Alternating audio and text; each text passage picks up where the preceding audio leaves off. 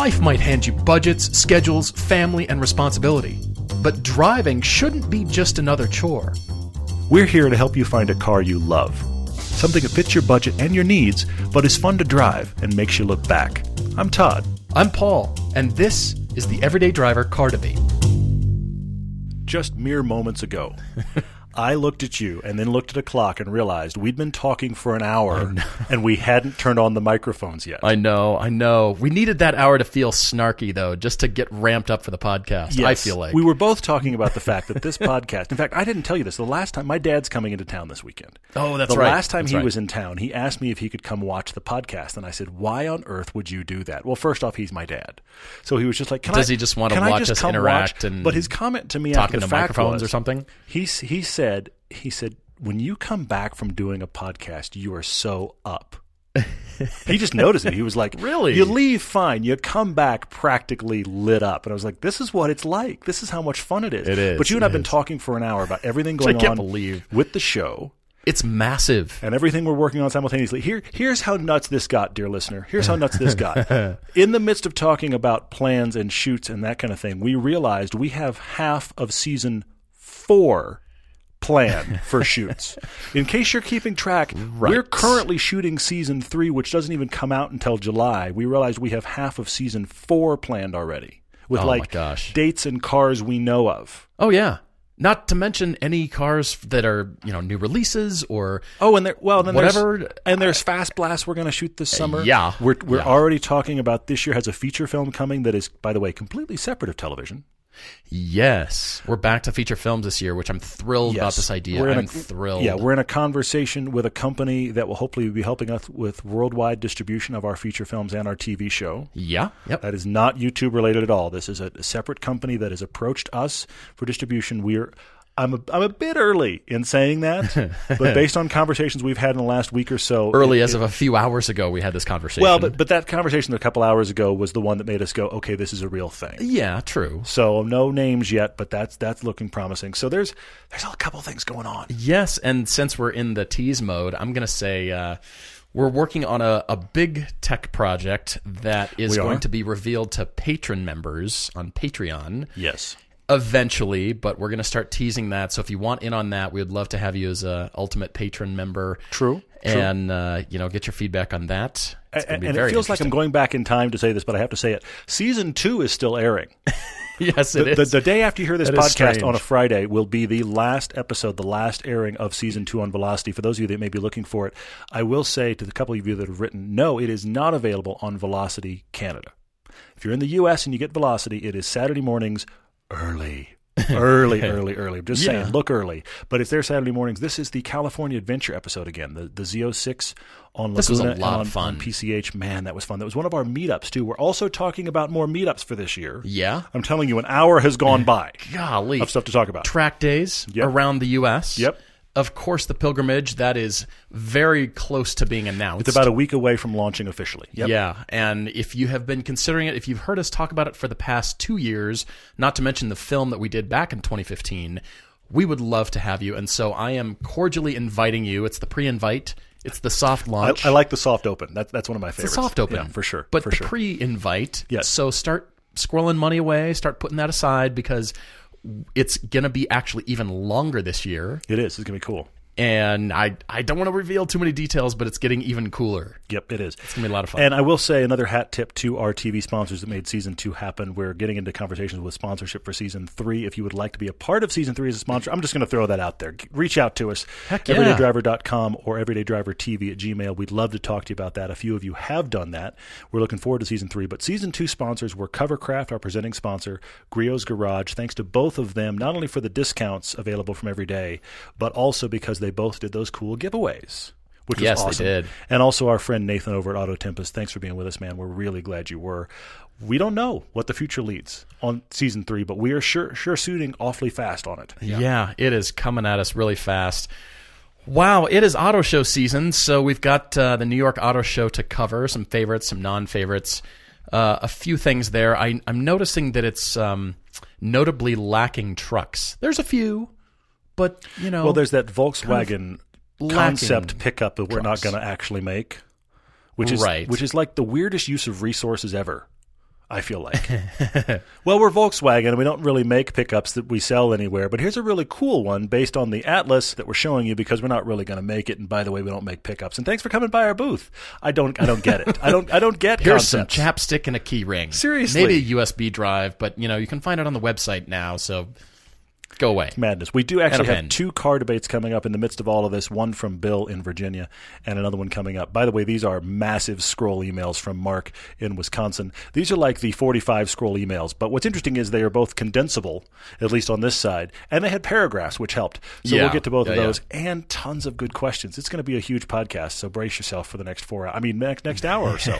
Jumping into the New York Auto Show, I've got to start out with Audi. And okay. the fact that green is back. Green seems to be back in the color palettes of car manufacturers. Mm-hmm. I feel like the A M G G T R has kind of started that a little bit. Well, and the and the what was the but, five? Was it the five hundredth? Or it was the one millionth uh, nine eleven came that, off in green. Yes, yeah. that definitely was in the the mm-hmm. history mm-hmm. from the sixties. But I mean, we're talking eye-searing bright, you know. Kelly green. So the shirt is green. It's not just for Jaguar anymore. I guess so. Yeah. But the Jaguar green is sophisticated and nice. This is just in your face. B M W's doing it on the M four.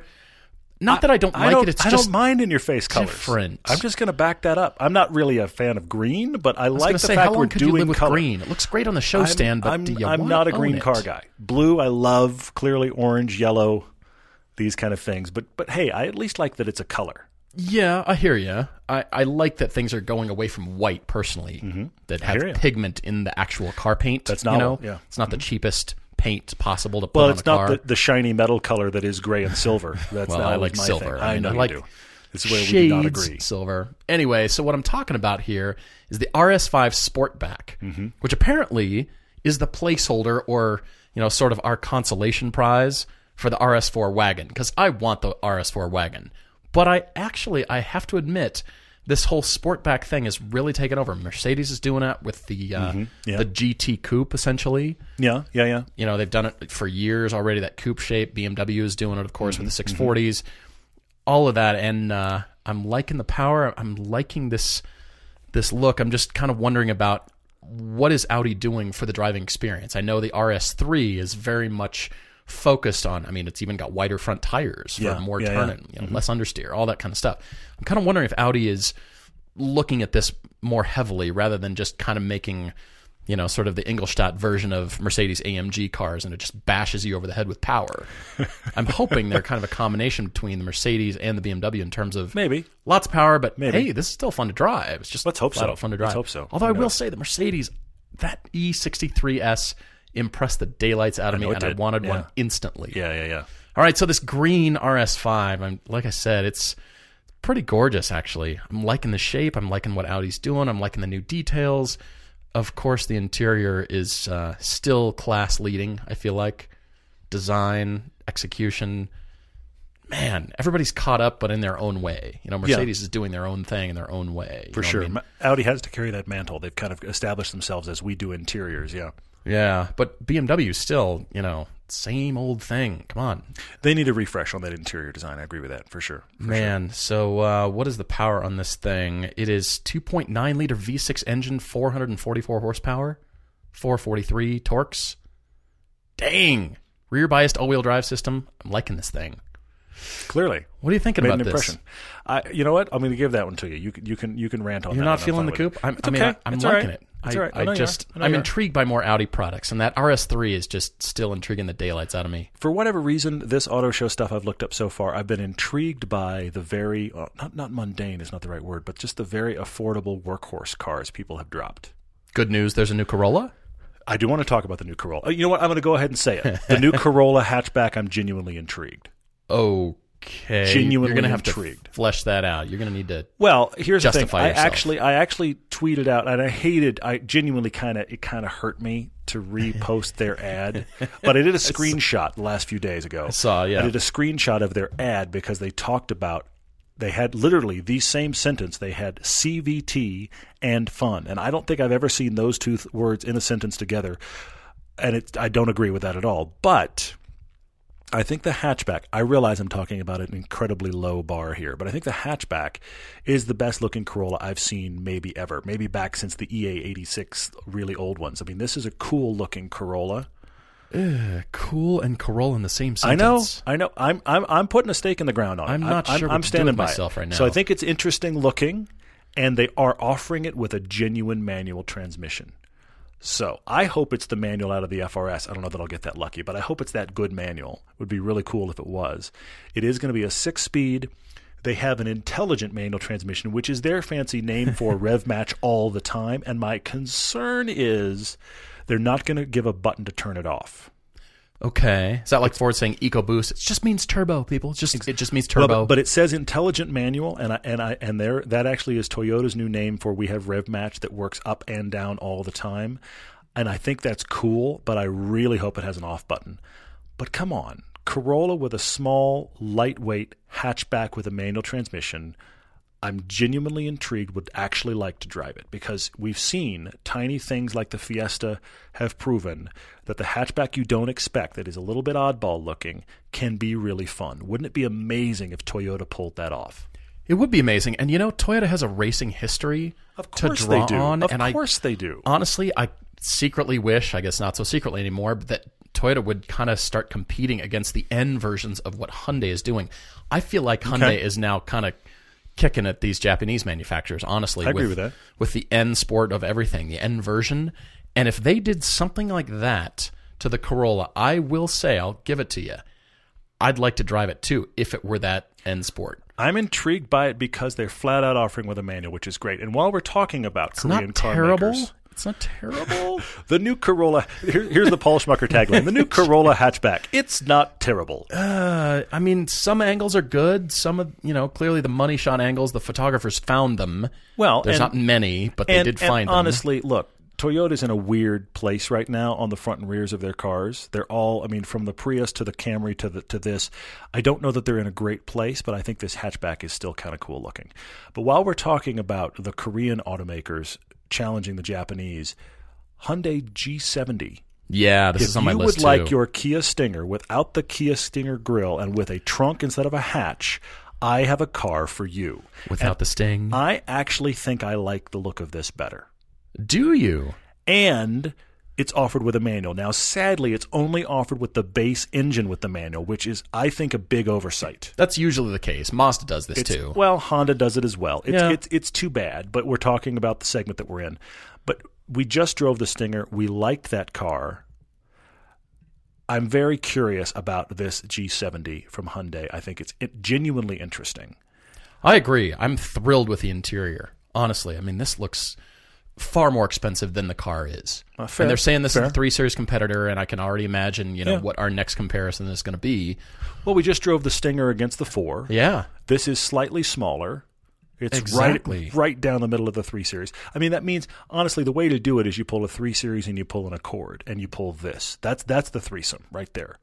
Because this is Genesis it, finding their way feels, as a brand. It feels right there in the middle. I mean, really, Genesis is carving itself out under the leadership of Luke Donkervolka, who is uh, from Lamborghini. You know him as the Aventador designer. I th- no, Murcielago. Murcielago. I still can't pronounce this word. Neither can anyone else. That's the point. It's provocative. Anyway, so yes, he comes to Genesis to leading the brand as far as a design direction mm-hmm. and really setting this apart. And they've been doing it for a few years now with a few models, but this is really culminating. I mean, the proportions... I agree. Yeah. Really quite nice. I agree with you. Totally. I mean, side view is just, yeah, the proportions are there. It's got C-class proportions. Mm-hmm. Like Mercedes. It does. It looks, looking, re- it looks really big and nice and classy, which is really cool. The details look great. Yeah. I, I just, I feel vindicated. Let's put it that way. For all my years of Hyundai and Kia love. All, all your years of watch out for these South Korean cars. Yeah, yeah. and the, you know, hearing your eyeballs roll from, you know. They, sometimes they have, you're right. Whatever. But I'm seeing it. I'm seeing it now. I get it. Here it is. I, I mean, the, the stitching, the details, they're paying attention and they're getting things right. And then that's pushing car companies along. I'm loving when cars like this kind of put other car manufacturers on notice, and they go, "Whoa, I guess we can't keep yeah, doing that anymore." You're, you're offering really that for that kind of money, yeah. That that's always a big deal. Hi, B M W. It's always know. a big deal for sure. We love it, but another one I that actually caught my eye, and I'm trying to decide if I should like be disciplined for this or not is the the, the Cadillac smaller S U V. It's on my radar too. The X T four. Actually, actually I'm I'm glad and, you brought this up because and, of the C U V craze. Yeah, exactly. And here's the thing. I feel like, you know, Cadillac's been offering a platform sharing partner to the Equinox for a while, but I feel like it's always been forgettable. Hmm. And something about this X T four, and I haven't seen it in person, but something about the photos and all the stuff that's been out on it so far, I feel like they've somehow done a good job of distilling the presence of the Escalade into this size. Interesting comment. And I think that that's what Cadillac needs to get noticed in this area. The instrument panel is laid back, and it's actually opened mm-hmm. up the cabin a lot. Yeah, yeah. So for a small C U V, it's actually, I feel like it. it's kind of... airier, roomier. It feels yeah. that way inside. And we're that's talking just by about like a design. X three sized, X one, X three, you know, Mazda C X five. It's that kind of five seat, mid sized C U V. Yeah. And, it, and here's the other thing I think is interesting about it: the Escalade, bring buckets of cash. Oh, that they're is one hundred thousand dollars. An incredibly expensive oh, vehicle. Yeah. Oh yeah. This starts at thirty-eight grand. Which means the way loaded out the way you want it will probably be fifty, and honestly, you don't have to try very hard to spend fifty grand on a C U V anymore. I yeah. think that's in the right spot price wise too. And I also think it's the right time for the market because, you know, last time Cadillac tried the small car thing. How long has it been since you've heard the word Cimarron? Mm-hmm.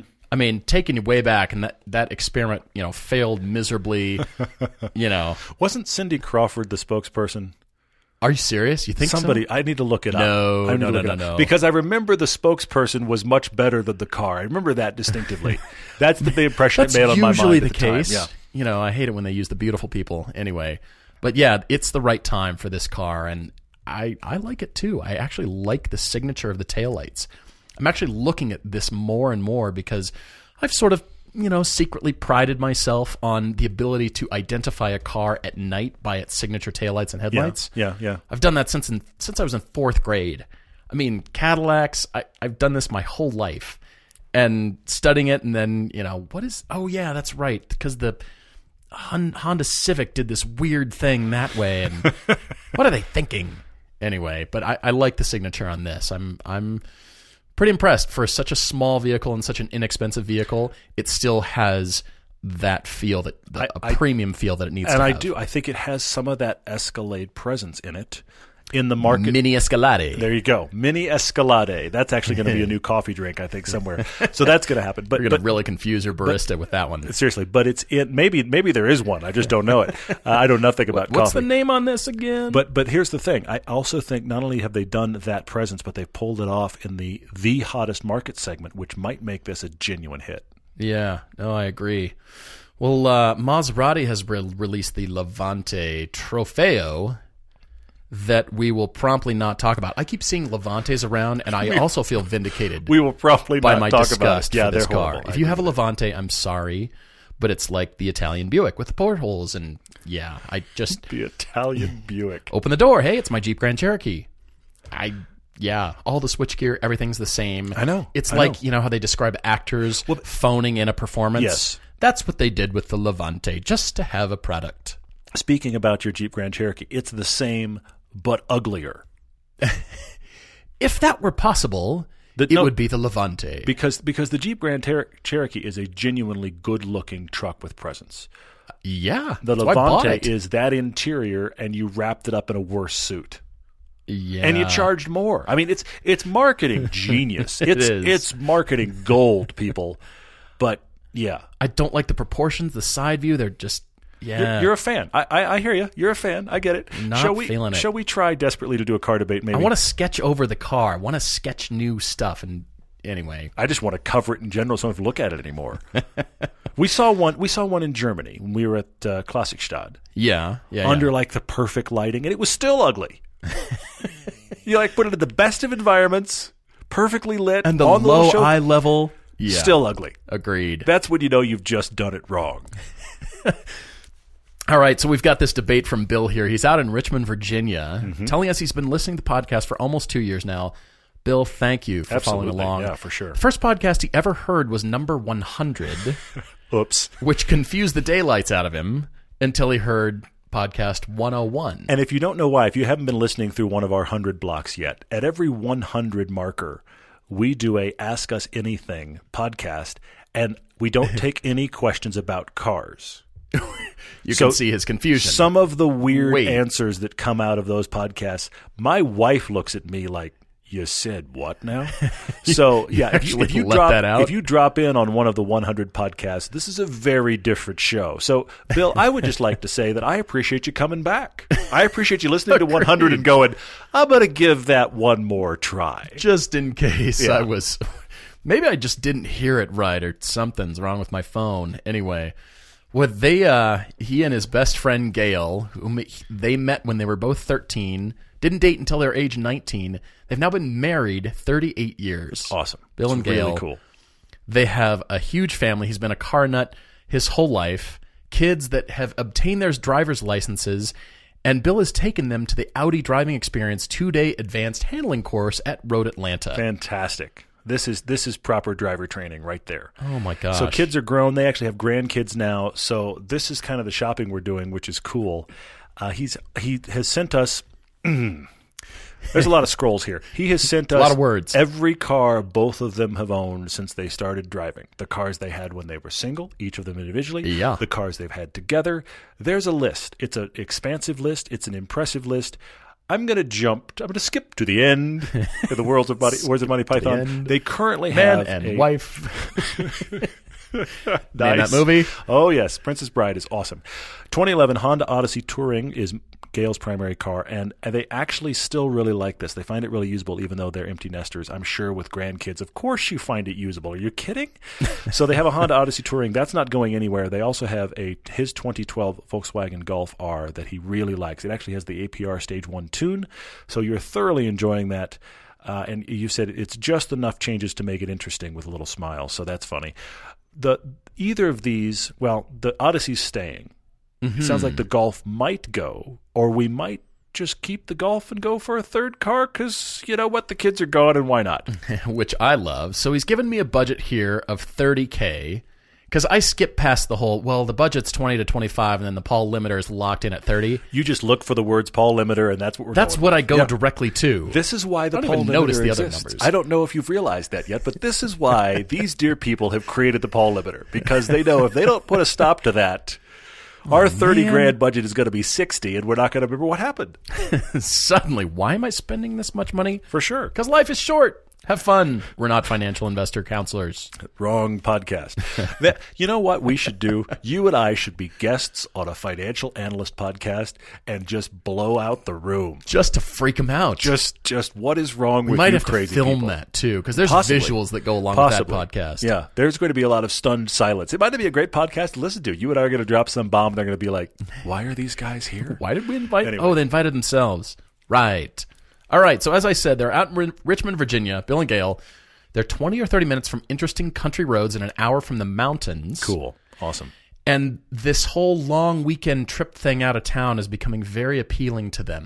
Mm-hmm. So they've given us a list of things they're considering. As you said, the third car has crept into their line of thinking, and yep. why not? The list of cars you've owned in your life is long. Let's add to that. Sure. Well, and here's the thing. There is a scenario here where, where they could get rid of the Golf R. Now, based on the room they have in the garage, it can't be really any longer than the Golf R. He's giving us a limit of one hundred seventy-seven inches, or... I think he measured, too. I'm sure he did.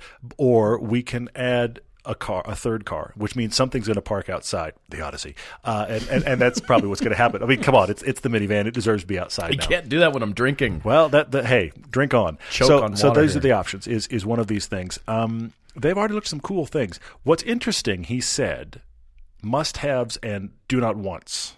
Yeah, must-have. He'd like to have seats for four adults, but but he's willing to let that go.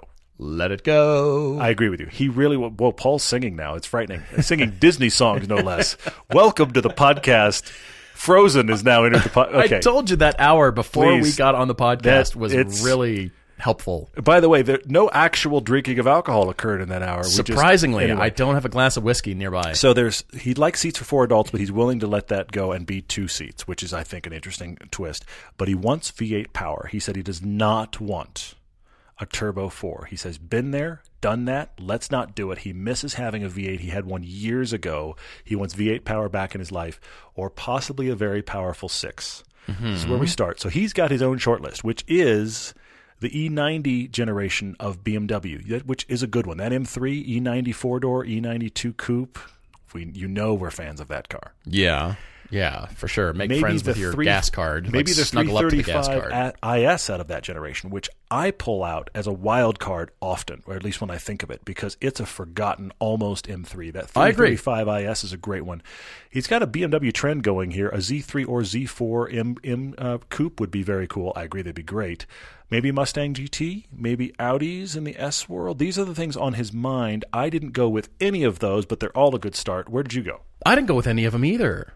Although I like them. The, honestly, all of them are, are real contenders. I'm honestly, I'm backing your play on the Mustang. That could be great. I mean, let's just let's just learn how to do proper burnouts and do them constantly. Wow, what's wrong with Bill and Gail? They're here again. Uh, Gail, honey, Gail, let, let's go. Let's go wreck some tires. come, come, come, come, come, come, help me with this burnout, honey. Come help me. So, we're, what are you guys gonna... doing on Friday night? Well. He, he talks about how he talks about how they live on a cul-de-sac with very nice neighbors. Let's make those neighbors just just a little just just a little bit angry, and maybe it's that maybe it's that angry jealous combo. Where I'm you thinking sit, about learning how to drift around and, and sit, knock the trash cans over or do something with the mailboxes with the back end of your car. I just think you car. sit in the middle of the cul-de-sac and you light them up. That's a great idea. And, see, and watch all the men and women come out to the block and see how many of the men are smiling and how many of the wives are looking at you like, ah, Bill and Gail are doing it again. Can you believe Bill and Gail? Look at them. And it's usually probably Gail, actually. It's, it's doing yeah, the sweet especially burnout. If Gail's doing the burn, be perfect. We're way off in the weeds, but I love this. We're gonna. We, this podcast has turned into How to Annoy Your Neighbors, which is kind of fun. Let's see if we can find some cars for them, shall we? I'm taking scenario number two, which is a less old, not as inexpensive car. Did you get that? That's yes. like a double entendre there. Not yes. as inexpensive. Less old, not as inexpensive. There's extra words in there. More towards the Paul limiter is what give, I'm reading. Give me a minute, and I'll find which words could be removed. And it displaces the Odyssey to the street. I agree. I'm so Sorry, I know, Gail, you like the Odyssey, but the car that we choose for you next, the Odyssey is going to be driven less. Just get ready for that reality. It's yeah. great. You'll keep it. You'll use it. Wonderful. They like how they use it. This is not we a like car Odysseys. That is a problem with it sitting in the street. Watch our Mid-Engines and Mountains. There's yeah. a whole Odyssey discussion in the middle of it because we couldn't believe how useful it was. uh, I made up a word a while back called an idiocy. Is the journey to the depths of your own stupidity. There you go. But that's not what we're talking not about here. Not written by Homer, but close. No. It was almost the sequel to the Iliad. It was great. Exactly. Yeah. That might be on my sophomore album. Just you, we'll, we'll put that out there. Actually, Idiocy is a fantastic title for your sophomore album, now that we're thinking about it.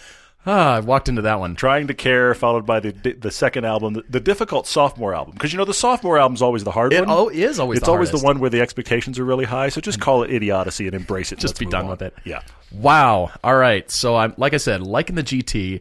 But of all the B M Ws that you named, Bill, the twenty fifteen B M W M two thirty-five i is not on that list. Turbo four.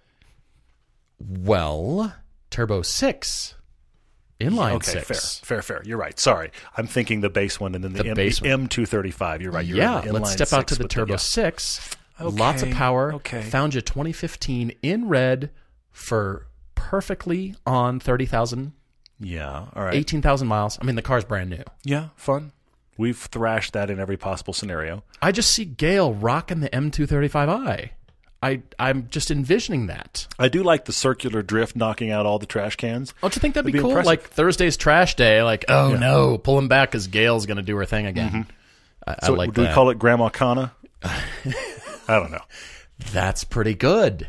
We could go far with this. Ken Block's tried every other scenario. Yeah, he has. Yeah. Let's put his mom on camera.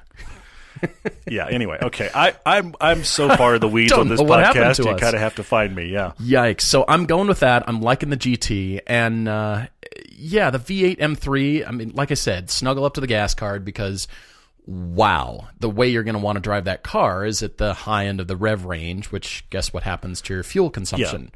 And I actually think, personally think, uh, this is honestly only my personal bias, I think if you go M three, you need to go four-door. And if you're going to go two-door, you go, that's when you go with the three thirty-five i s. Yeah, I could see that. I've always loved the uh, the four-door, the E ninety. The E ninety, for sure. I've it's, always it's loved fantastic. that better. It's fantastic. Yeah, just the proportions, everything about it. So, yeah, I, I like that for you. And like I said, any car that we're going to get, keep in mind that Odyssey is kicked to the curb or mm-hmm. the street, or as it will. Yes. So that's where it's living, because two new cars in the garage, I, yeah, the Golf R and... What are you saying? Well, I've got a couple. I, I think the Golf R stays. You like the Golf R. It's doing good stuff.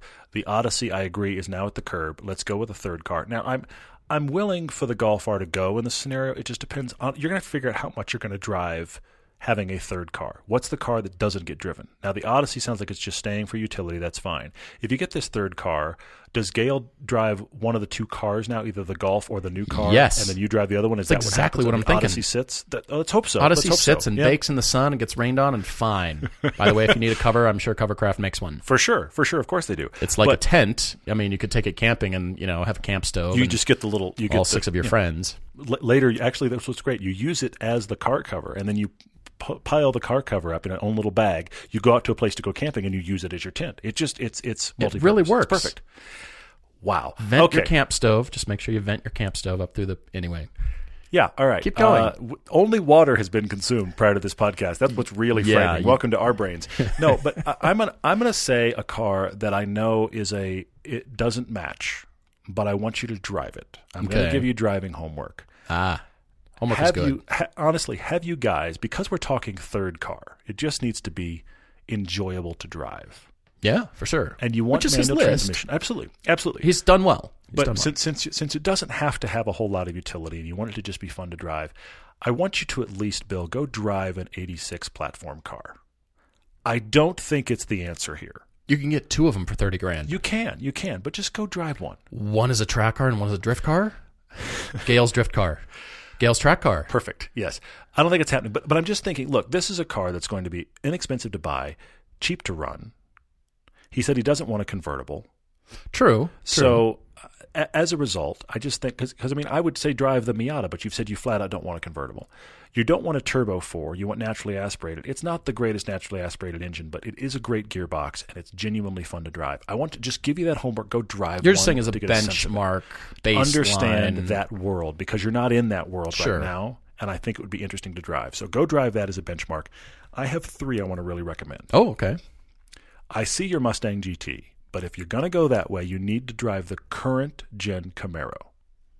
Mm, okay. Get the newest, okay. most powerful one you can for your budget. They're out there. They've been they've been out long enough now that for you get a year old one, stay under thirty. You're not going to be in the biggest of the big boys, but you can yeah. get a decent one. Uh, I'm trying to think if you could do S S for that kind of price. You'd have to shop smart for I that. I think you can. I think you can if you shop back a little bit, because the car's been out long enough now that we're getting to that range. The back tires will last about four thousand miles, Bill, so just you might want to take especially that into during Grandma Kana, it's going to be all bad. Grandma Kana. But Uh, That's but, in the title. But I think, I think you need to at least go drive the Camaro. It's just to benchmark it against the G T. I think the Camaro, it, it clearly has different attitude, but it can be, handling-wise, it can be sharper. You watch our G T three fifty versus uh, Z L one piece, mm-hmm, get, mm-hmm. you get kind of a glimpse of that. Granted, those are the big boys, but go drive that. The visibility is just worse. It's but not as good. It's definitely not as good. Not only but that. It is, but it is really worth driving, so please drive that. Drive a three seventy Z. You think so? I think so. In this, Good, in powerful, this naturally of... aspirated engine. Yeah. So you you didn't do turbos. It's got a good, powerful V six. That car has genuine power and some decent personality. This is why I want the eighty-six in there for just kind of benchmarking okay, purposes. Okay, okay. Drive the three seventy Z because I think you might be surprised. But I'll tell you my favorite, and I found one. Okay. You're going to initially think, no, I don't want this. I don't want to be a foregone conclusion. But Bill, you and Gail could rock this car. twenty thirteen Chevrolet Corvette Grand Sport for twenty-eight grand. Really? With forty thousand miles. This is a this is a C six, okay? It's not the C seven, but the best of the C six was this Grand Sport. And I'm looking at one right now for sale, twenty-eight grand. So you're going to have to shop smart. There's not like there's a ton of them out there. There's quite a few C sixes out there, but not a ton of these. The Grand Sport's what you want. You could rock that car. And it actually has – we drove that generation Z R one. Yeah. We put all of our chute gear in the hatch and had room left over. You guys could take a cross-country trip in this car if you wanted, and it is genuinely fun to drive. Big V eight, all of the above. Both of you have to promise me that if you go drive the Corvette and want one and get one, that you're not going to sit in the third lane at sixty miles an hour Agreed. And be that couple. You have to promise me. Bill and Gail, what you have to promise is there will be speeding tickets. I want a copy of your first speeding ticket. Yes. And and the officer just has to sort of be like, oh, you were speeding just because? Yep, pretty much. Had to, you know, get her broken in and, you know, just got a have, new car. Have you ever driven one of these, officer? Because they're surprisingly fast. Man. Yeah. My right foot is heavier.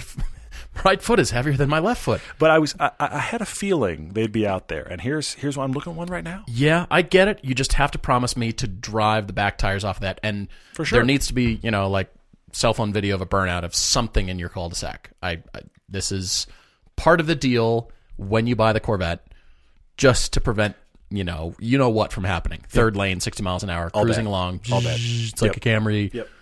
You've got one of the world's most affordable performance cars for the money. And you have to, yeah, I want you to go through tires. I want to see the we receipts. Want to see your speeding ticket, and we want you to be going through tires. Yeah. Uh, we are not being financially responsible this evening, but we are having fun. Uh, Bill, Gail, thank you so much for listening, and uh, we hope something in there was helpful. I just hope you guys drive some stuff and really land on something cool. I like the fact that you're leaning V eight. But I think there's some genuine fun cars here. I hope you both thoroughly enjoy what's next. I agree. If you've got your own debate, please write to us, everyday driver t v at gmail dot com, or just on the website, everyday driver dot com. You can find us there. And so many of you are writing to us, just stuff on your minds, what's going on, give us your debate, your story. We love it, and uh, it's uh, it's great to hear from everybody writing in. For sure. And if you have not rated the show yet, please do so. Rate the podcast on iTunes. And the show itself on I M D B. That'd be great. That'd I know it's great. Kind of a new twist, and it's a new request from us, mm-hmm. but it's eventually going to help where we're going with Amazon. For sure, for sure. So everything's going to be going and syndicating that, that way, so just know that, and uh, you can find us on I M D B as well there. So thank you, guys. We'll take a quick break, and then we'll be right back. Everybody's got a to-do list. You drop off the dry cleaning, you pick up some milk. I've got an idea. Let's add save hundreds of dollars in car insurance. And the good thing is you don't have to drop off or pick up anything. All you have to do is go to geico dot com, and in fifteen minutes, you could be saving fifteen percent or more on car insurance. Having extra money in your pocket might be the most rewarding thing on your to-do list today. Let's talk about the National Humane Society for a moment. It may seem strange on a car show, but here's the reason. First off, I have a dog that's eleven years old. Her name's Sierra. She came from a shelter. We love her. She's amazing. Mutts rule. I have to tell you, find a mutt. That is the dog you want. Chance, who sometimes sits in on our show and actually is a great shooter for us, he and his wife, they have dogs from shelters. National Humane Society is great because they're taking care of homeless or neglected animals. They give them food. They give them medical care. They get them into nice shelters with vaccinations so that people can adopt dogs, cats. You can get a great animal from one of these shelters. But, you know, they're also raffling off a brand new Porsche Carrera convertible and a brand new Tesla Model S. Every donation is currently being matched, so this will double your contribution and you can make a difference. So go to national humane society dot org right now. Like I said, you can win a lot of different cars, but most notably a Porsche nine eleven or a Tesla Model S. Your donation is definitely going to help save animals, and if you use the promo code EverydayDriver, you get five extra tickets for free. Go to national humane society dot org right now. You can save animals and enter to win some very cool cars. I can't believe it. That Gerald is presenting the quarterly budget report with finger puppets? Look, here comes a one point seven percent decrease in fixed overhead. Hello, everybody. No, I can't believe how easy it was to save hundreds of dollars on my car insurance with Geico. Who are you? The projected increase in organic Q three revenue. Hooray! Believe it, Geico could save you fifteen percent or more on car insurance. Hey guys, we're back with Mark, who is writing from Eau Claire, Wisconsin, and really the title of this is kind of gazing into the future. Yes. Because of his situation, he's wanting to know with his two kids, who are four years old and two and a half years old right now, about cars for them for the future. Mm-hmm. Mm-hmm. And he's writing to us with specific track time experience, with a lot of car ownership, and most notably, the fact that he and his wife don't really sell anything. Mm-hmm. By my count, they own six cars. One of them's an oh five Elise. They've got a pristine ninety-three Mazda R X seven, which I would love to get that car in camera. No kidding. Maybe when we go to Road America, we need to swing by their Which, house. Yeah, why not? We'll just, hi, you don't, you, you kind of know who we are. Yeah, hi, can I borrow that, please? Right now, keys, need it. What else? Go-kart, motorcycles. He used to race motorcycles. He's been on two, three, and four wheels on many tracks. Mm-hmm. This is amazing. I mean, just the the cars alone from your family, A M C Hornets, Peugeot five oh five, S W eight wagons, Saabs, Mazdas, on and on and on, which is amazing, the amount of cars that have rotated through your life. It's almost like you're a car journalist. It is. It's craziness. It's craziness. And but here's the thing. This is a long-running family tradition. Yeah. Mom and dad were both car guys. Now he and his wife I mean, are, his mom wasn't a car guy. You know what I mean? Yeah. He, he and his, everybody's car people, okay? We're all gearheads. Go. Everyone will look at it. Mom and dad were, he and his wife are. And so here's the larger question. This isn't what car do I buy, as much as it is, I'm a long way off from my kids driving. By the time they get there, what's going to be good? Yeah. So this is like futurism here we're doing. We're trying to figure out what's this going to be. And he's asking, do we think there's anything he should buy right now, which I think is hysterical, yeah. for twelve years from now? I mean, crazy. You know, look, look. I'll, I'll be honest, Mark. I've had this thought. I, I'm sitting here thinking about, do I have any cars in my garage right now that my eight-year-old son's going to drive? Million Mile Mini. I, I have this thought, and then I quickly just shake it off and just think, you know what? Deal with it, when cross he, that bridge. When he gets there, let's buy a car then. Yeah. But yeah. but Mark's very concerned because, and, and, and look, I understand your level of concern. He's very concerned by the fact that if we are headed toward autonomous pods, mm-hmm. how does he pass on his car love to his kids? And what cars do we think will do that? Yeah. Yeah, he says here his dad turned him into a car guy, but it was his mom who told Mark not to wait until retirement to enjoy life and have fun. Your mother is succinctly stating the motto of our show. Pretty much. Pretty much. She you said, could have a life savings. You could also have that right over there. Exactly. We are terrible. She said you have to be responsible. At the same time, there are many things you'll enjoy more when you're younger than when you're older. Mm-hmm. Bill and Gail, are you still listening? Because... Go get the hot car and burnouts. Anyway, I love that line of thinking. And yes, th- there has to be a lot of responsibility that comes in, but for sure. How do you balance it? For That's sure. what we're all about.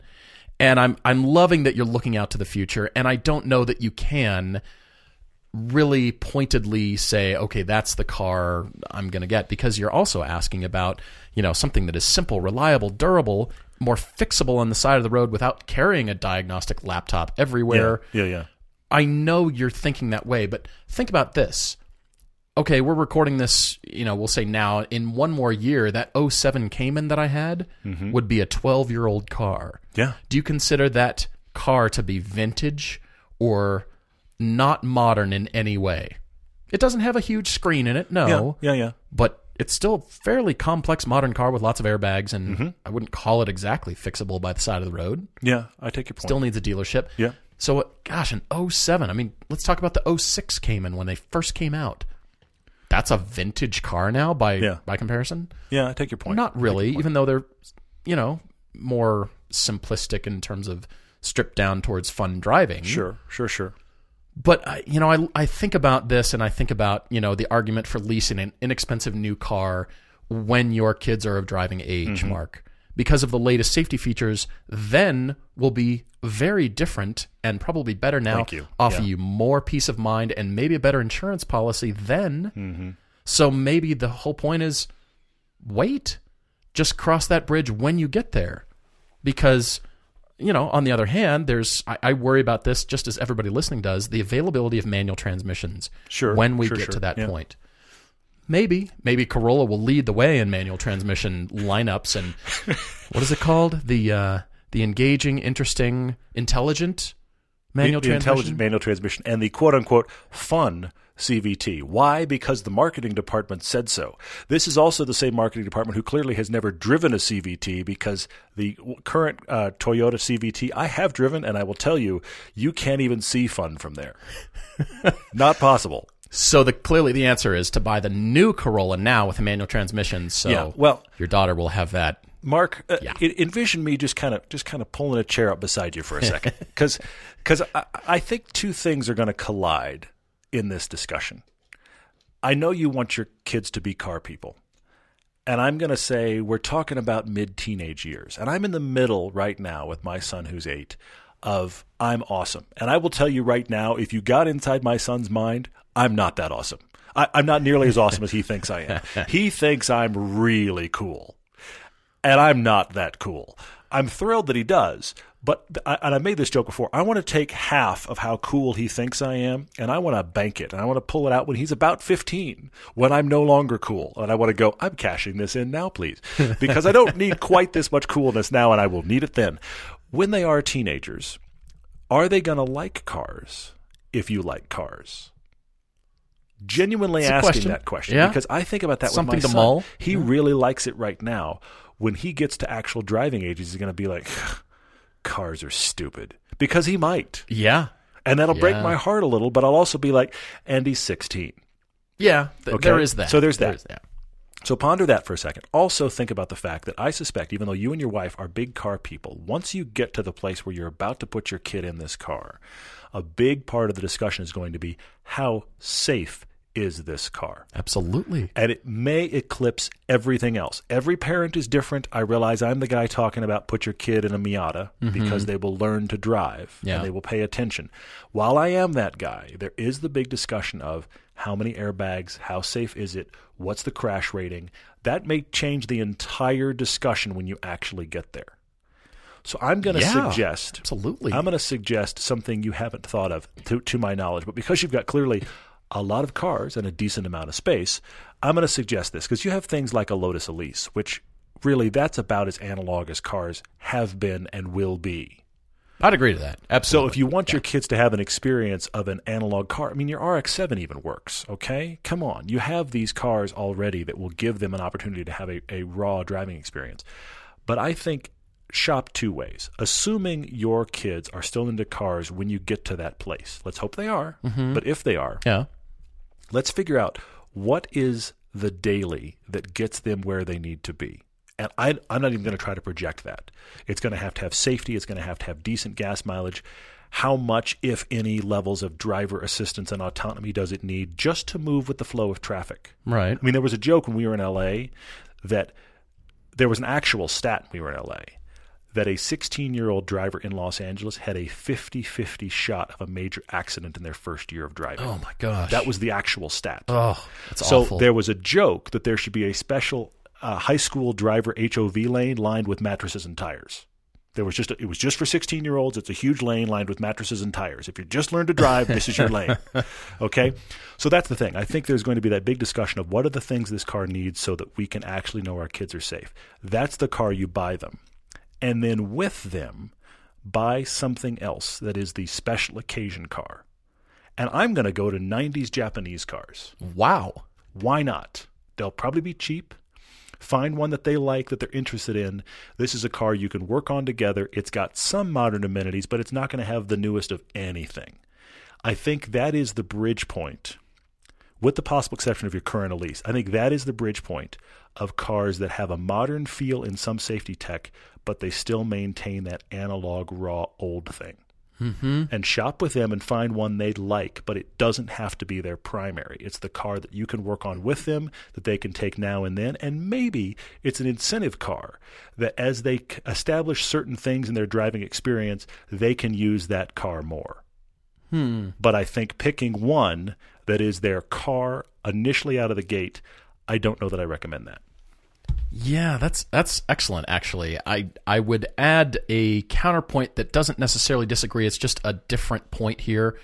Quickly, you're familiar with Moore's Law mm-hmm. in the tech world, right? Mm-hmm. So it says this theory that says the amount of transistors in a chip doubles every two years. The processing power doubles every two years. Right. Intel just recently had to revise their go-to-market strategy to three years instead of two because we're peaking so hard right now in, mm. in terms of chip technology, mm. you know, nanotechnology, and just physical size right now. Okay. We've gone okay. through all of this. I'm kind of wondering, in terms of safety, is that happening with cars? Because my example with the Cayman, it's not an unsafe car. It's a twelve-year-old car now, but I wouldn't consider that an unsafe car. Sure. And sure. all my friends in high school had Beetles. Yeah. Everybody had the old Beetles. Everybody had the stuff that crumpled like tin cans yeah. with and you inside. And our parents were fine with it. Yeah, you're right. You're right. I mean, one guy inherited a Beetle from his grandmother. It was pristine. And he drove that around, and he just learned how to drive properly sure. with low power sure. and all that kind of stuff. Manual transmission, which is what you're talking about. And so I'm I'm thinking, okay, you know, only twelve short years away. Yeah, yeah, yeah. You know, what will the safety technology be like? Will it be mm-hmm. so ramped up that it will be better, or will it be not that big of a difference? But I actually think that – I hear you. I actually think that the, the thing that's going to change here is headspace for Mark and his wife. I think when yeah. those kids get closer to actually driving, the how important is the safety thing is going to be a lot larger than it feels right now. That's yeah. my thinking. And especially if twelve years from now, look, we're not going to be all in autonomous pods, throw that out right now. But Agreed, that technology is going to be a larger factor in driving. Mm-hmm. And so that's going to change the equation as well. It's going to change how insurance rates go. It's going to change what car has this feature or doesn't. Are you going to drive anywhere where that feature is necessary? The safety thing is, and, and, and I'm going to put two things, safety and how to integrate your child into traffic. Those are going to be bigger considerations Excellent. than they are right now. Yeah. And that's why I do think having some fun car would be great for them, but I don't know that that's going to be the first car you're going to want them in. Yeah, I mean, I think about, you know, no kid really gets to choose the car that matches their personality in high school. Plus your personality, and you grow and change as a person. So yeah, is yeah, your yeah. daughter going to be a Jeep Wrangler type of girl? Is she a Mustang G T girl? Sure. Is sure, she sure. a used S L K three twenty or something like that? Or is it, you know what, wait until you, she's older and she kind of knows more about herself and all those kinds of things. I didn't know who I was at sixteen. Well, and tons of people, my parents were this way, but tons of people that I've that I've known, when their when their kids start driving, that first year of driving when they're sixteen, they end up with a lot of extra restrictions. And some states have restrictions now, and I don't, I'm not going to get it all right, but some states, I think Utah's one of them, where you can't have uh, more than one friend in the car. Oh, and yeah, right. Or you can't have any friends in the car until you're all at least have been driving a year. I mean, there's various little variables on this because that first year of driving is so kind of, let's be honest, overwhelming in general. I, you know, I, and I think the fact that you've gotten a lease puts you in a very rare category of being able to put your kids in that and give them such a dialed in, no car like this is made anymore, especially in another fifteen years. Yeah. Wow. So many questions. We've got to get to these. Yeah. But great questions, both of you. This is amazing. Long emails, but I, I really appreciate you guys writing to us. And again, write to us with your own story. We're, we're loving the debate on, mm-hmm. uh, you know, it, it's a little bit away from cars and more about the subject matter itself at hand, but I, I'm... I enjoy that. The questions are awesome. I mean, honestly, we, we almost are at a place where every every podcast could be all questions. I know. And I don't think that's the way we're going to go, but at the same time, we love getting them. And if you don't get your question answered, we see people repost them. We do notice. We do read them all, just like we read all your emails. So it, it, it's kind of luck of the draw that we pick your your, your question. I want to just give a qu- quick, quick shout out to Jesse, who wrote in on Facebook. And he posted a picture of me after running through a rainstorm when oh. I have the, the, my best quality Greg Brady hair because it was it was a deluge in this Dallas. This is when you were in Texas, right? But, but Jesse was one of the people that came out. So hello, man. It's good to see you again. Uh, thanks for writing in. And just saying that he appreciated meeting with me, and since meeting with me, he and his sons are now listening to the podcast. So hello to Jesse and his boys. It's cool to have you guys listening. It was cool to meet you, Jesse. Just a quick shout out to you, and thanks for writing in. Russell G on Instagram has asked, why hasn't Lincoln made a luxury car on the Mustang chassis? This is a very easy question. Because of the Cadillac X L R built from two thousand four to two thousand nine, which was the Cadillac shape built on top of a Corvette with mm-hmm. an underpowered engine, and whenever I see one, I, I gasp and choke and look away in fright. Well, you know, that's one of those oddballs that, you know, thing. I feel like that's one of those G M products, like the Pontiac Solstice, that a second gen could have been the business. It was pre-bailout, yeah. You know, I mean, that Maybe. I, I see, because I, because I see the thinking, but the problem with the, with that car is that the Cadillac buyer is the worst version of the Corvette buyer. Yeah, you think the guy in the Corvette's going slow in the third lane. Now get a now get a Cadillac buyer in that scenario, and it gets worse. Yeah, but wouldn't it have been interesting to see that car go through a second gen and become even more interesting? I think that the possibility was there, but just that first gen was like an almost. Yeah, I could see it with the the current design language. You know, what if it came out as a, you know, twenty nineteen, twenty twenty car, built on a Corvette with the monster engine, and it's yeah. Cadillac making a statement, and now they're making an Aston Martin competitor. Yeah, throwing yeah, down yeah, yeah. on their racing past, and mm-hmm. you know, sure, sure, sure, all that kind that. of stuff. That could actually work, but the X L R was a limp washcloth in comparison. But but that's the thing, though. The the Mustang, the, the Lincoln Mustang, if you will, my question is, who's the buyer? Because right now, Lincoln hasn't decided who their buyers are at all. That's a great point. You always so, have to come back to a business so case. Who's who's the buyer of that car? Because the Mustang appeals to guys from sixteen to sixties. It just appeals. Yeah. But I'm sorry, your anybody below the age of probably sixty isn't buying the Lincoln Mustang.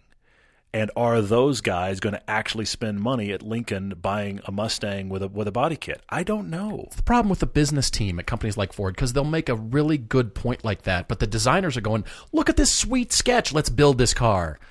And that's the, the first time ever go, you've not sided with the designers.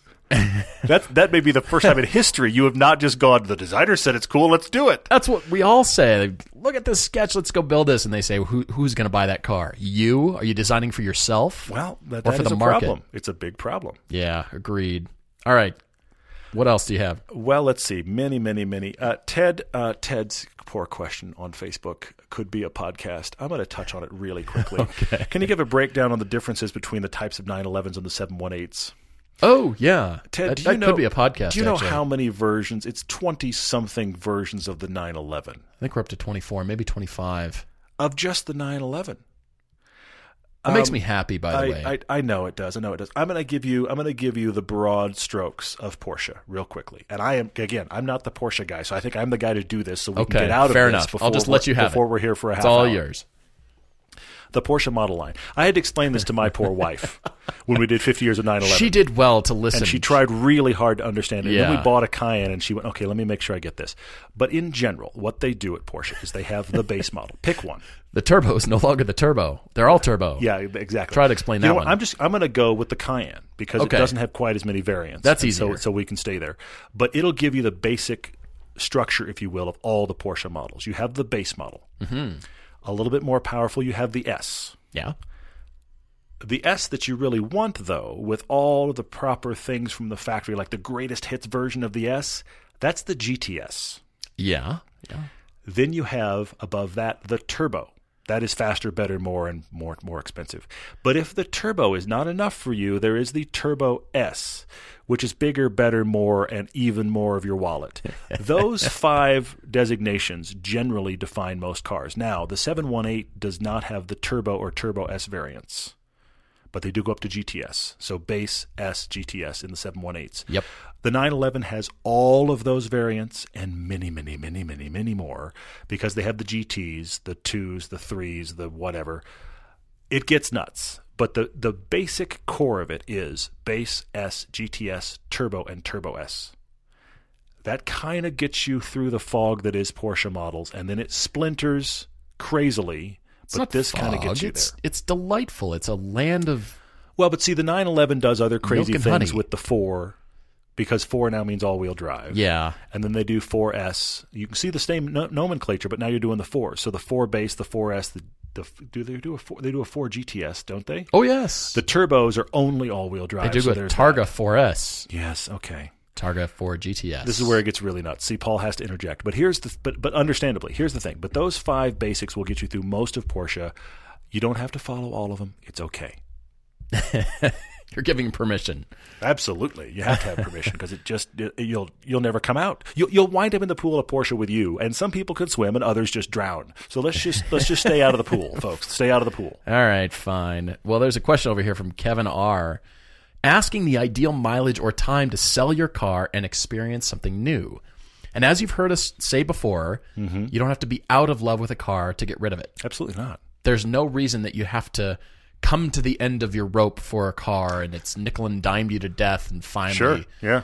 Because that car you might want to put money into and keep going. See mm-hmm. last podcast about the sixty-seven, sixty-nine G T O of Michael's.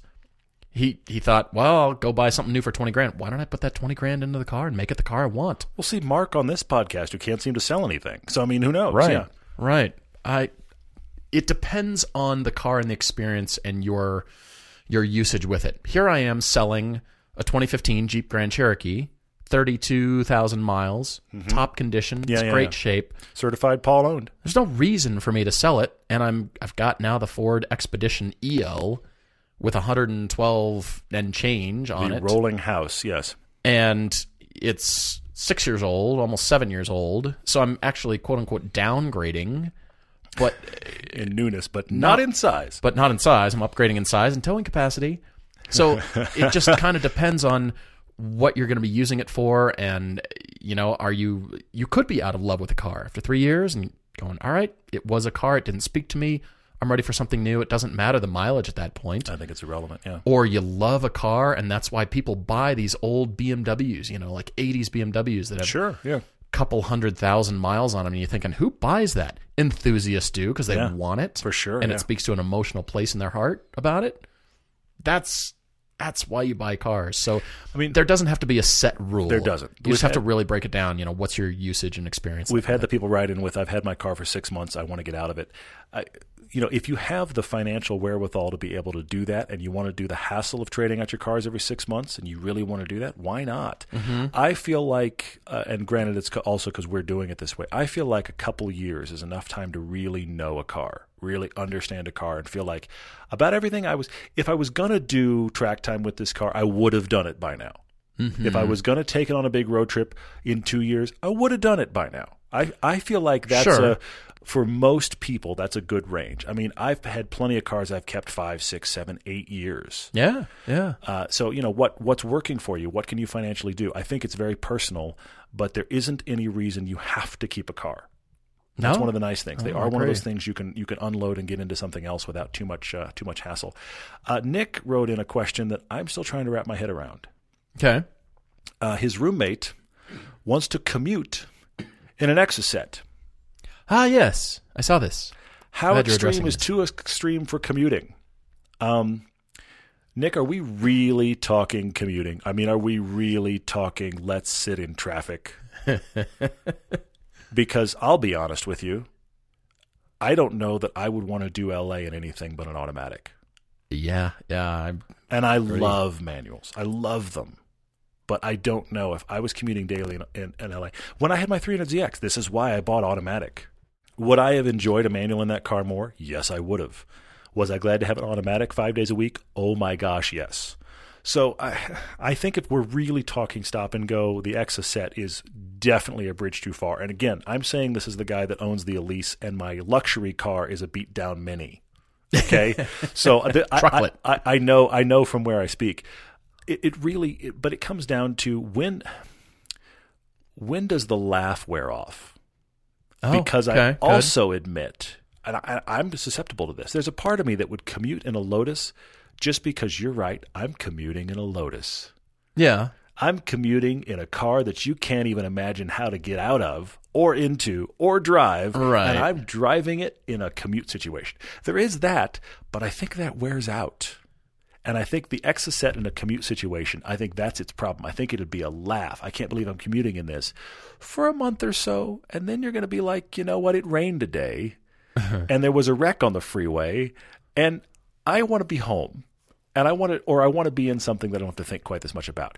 It's a personal question, but I do think there's a bridge too far. No, I, I agree. Uh, that was excellent. Uh, what else? Alex M., are you guys going to watch the twenty eighteen F one season? Yes, we are. definitely looking forward to that. Looking forward to Le Mans as well. Yeah. That's going to be awesome. I'm just ready for racing season to really kick off. It already has, but I'm just yeah. looking forward to more. What else? Uh, oh, Canyon Driver asking what oh, would be considered the best entry-level exotic car. You know, he's jumping, you know, thinking from an I S three fifty to a Ferrari forty-eight eighty-eight G T B. Sure. That's, you know, more than double the horsepower, but don't think in, in terms of double the horsepower. Think in terms of double the cost to you as far as sure. maintenance. Sure, Even sure. though you got yeah, a yeah, Nissan yeah. G T R for cheap, yeah, the maintenance, the tires, as we say, all the consumables mm-hmm, mm-hmm. are not cheap. So it could be a G T R. It could be an Audi R eight. I mean, even Caymans.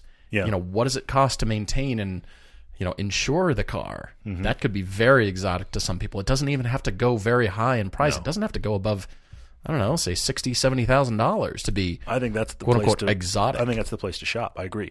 I think there's a couple things going on here. I love this question, by the way. I think there's a couple things going on here. I I think I think you need to stay under four hundred horsepower. Mm, okay, good. And you need to shop the bottom of exotic automakers. What's the bottom of Lotus? What's the bottom of Porsche? What's the bottom of Aston Martin? sixty, seventy grand, you can get a Vantage. Yes, you can. four hundred yes, you can. Horsepower, it's an exotic car. Absolutely, absolutely. And so I think that I think this is the place to shop. Shop in that sixty to seventy grand range and shop the used versions of these cars that were into triple digits when they were new. Shop the used ones of those, and I think that puts you in the right sweet spot, because once you get into the super big boys. Now, the other option would be you go Corvette. It's another option. Yeah, it's got supercar performance. Absolutely, absolutely. Is that yeah. is that exotic enough for you? I think it depends on where you are in the country and who you are as a person. Sure. It's a worthwhile ask. You know, you could do the big boy, the Mustang Camaros, but I don't think that anybody thinks of those as exotic. So if I think of mm-hmm. exotic, nah. I think of what are the rare marques. Yeah. Lotus, Porsche, Aston Martin gets that done. The cars your your insurance person raises eyebrows and goes, "Good for you." Exactly. Huh. I My need to boat see payment that for the car. Month is paid. Yeah. Excellent. Okay, last question for me from our friend Dammit Patton. Asking about the Chevy S S, he said, "It's no more. What yeah. cars do you think will take its place?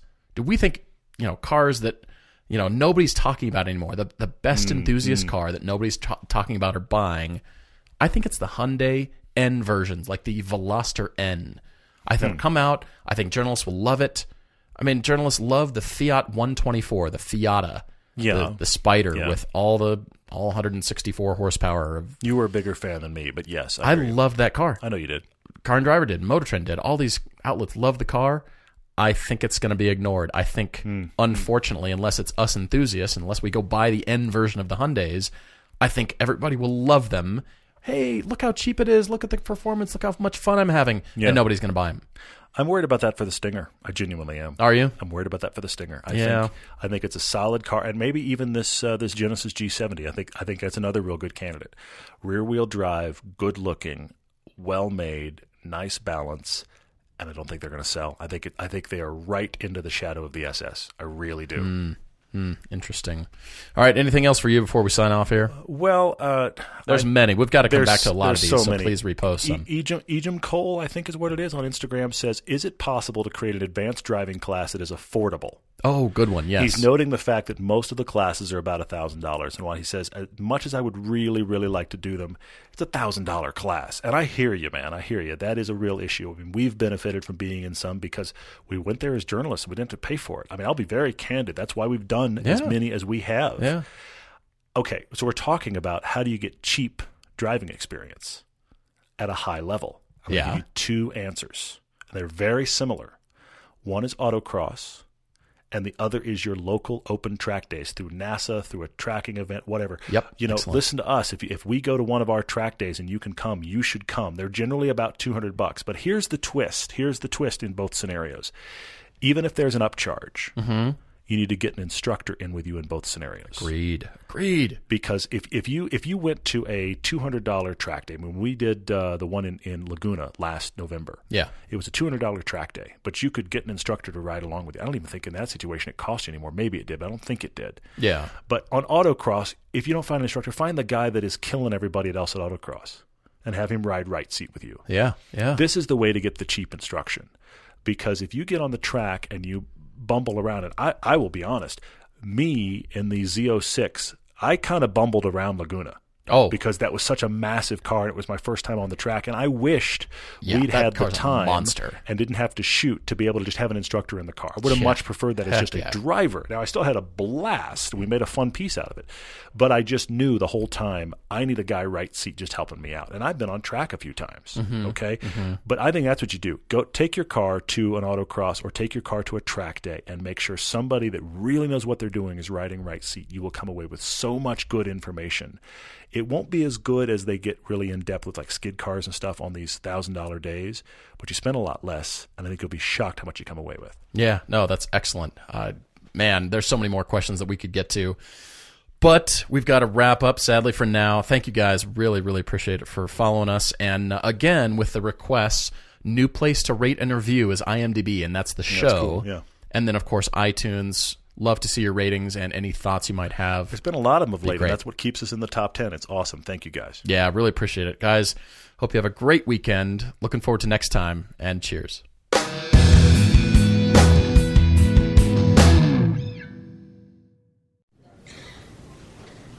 can't believe it. That Gerald is presenting the quarterly budget report with finger puppets? Look, here comes a one point seven percent decrease in fixed overhead. Hello, everybody! No, I can't believe how easy it was to save hundreds of dollars on my car insurance with Geico.